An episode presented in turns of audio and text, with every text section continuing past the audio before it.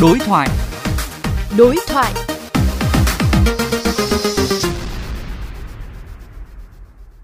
Thưa quý vị, thông tin Bộ Y tế đề nghị các địa phương giả soát lên kế hoạch tiêm nhắc lại mũi 3, mũi 4 với người tiêm đủ liều đã thu hút sự chú ý đặc biệt của dư luận. Vậy những đối tượng nào cần tiêm mũi 3, mũi 4 và khi nào cần tiêm? Phóng viên Quách Đồng đối thoại với Phó Giáo sư Tiến sĩ Trần Đắc Phu, cố vấn cao cấp của Trung tâm đáp ứng khẩn cấp sự kiện y tế công cộng về nội dung này.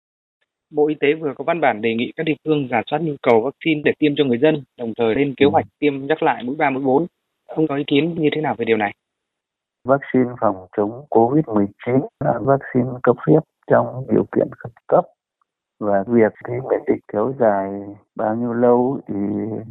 chưa thật là rõ ràng nhưng qua những nghiên cứu của những tổ chức uy tín ví dụ như CDC Hoa Kỳ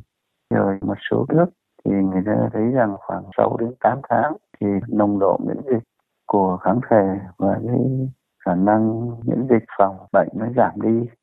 cho nên người ta có chỉ định tiêm mũi tăng cường và việc tiêm này phải ít nhất tiêm sau mũi cuối cùng của liều cơ bản là 6 tháng trở lên. Theo ông, những đối tượng nào sẽ được ưu tiên tiêm mũi 3, mũi 4? Hiện nay chưa có đủ vaccine, chưa phủ được miễn dịch cộng đồng. Cho những nếu có tiêm mũi tăng cường thì ờ, cần ưu tiên cho những người tuyến đầu, cán bộ y tế, công an, quân đội, những cái người mà tiếp xúc với người bệnh nguy cơ cao, bây giờ những người già, những người bệnh nền thì là những cái người suy giảm miễn dịch trước. Đối tượng nguy cơ thì gắn với địa bàn nguy cơ như là những cái địa bàn mà có nguy cơ cao như là Hồ Chí Minh, Bình Dương, Đồng Nai, Hà Nội thì đấy là những đối tượng cần tiêm trước và cái này phải theo cái chỉ đạo hướng dẫn của Bộ Y tế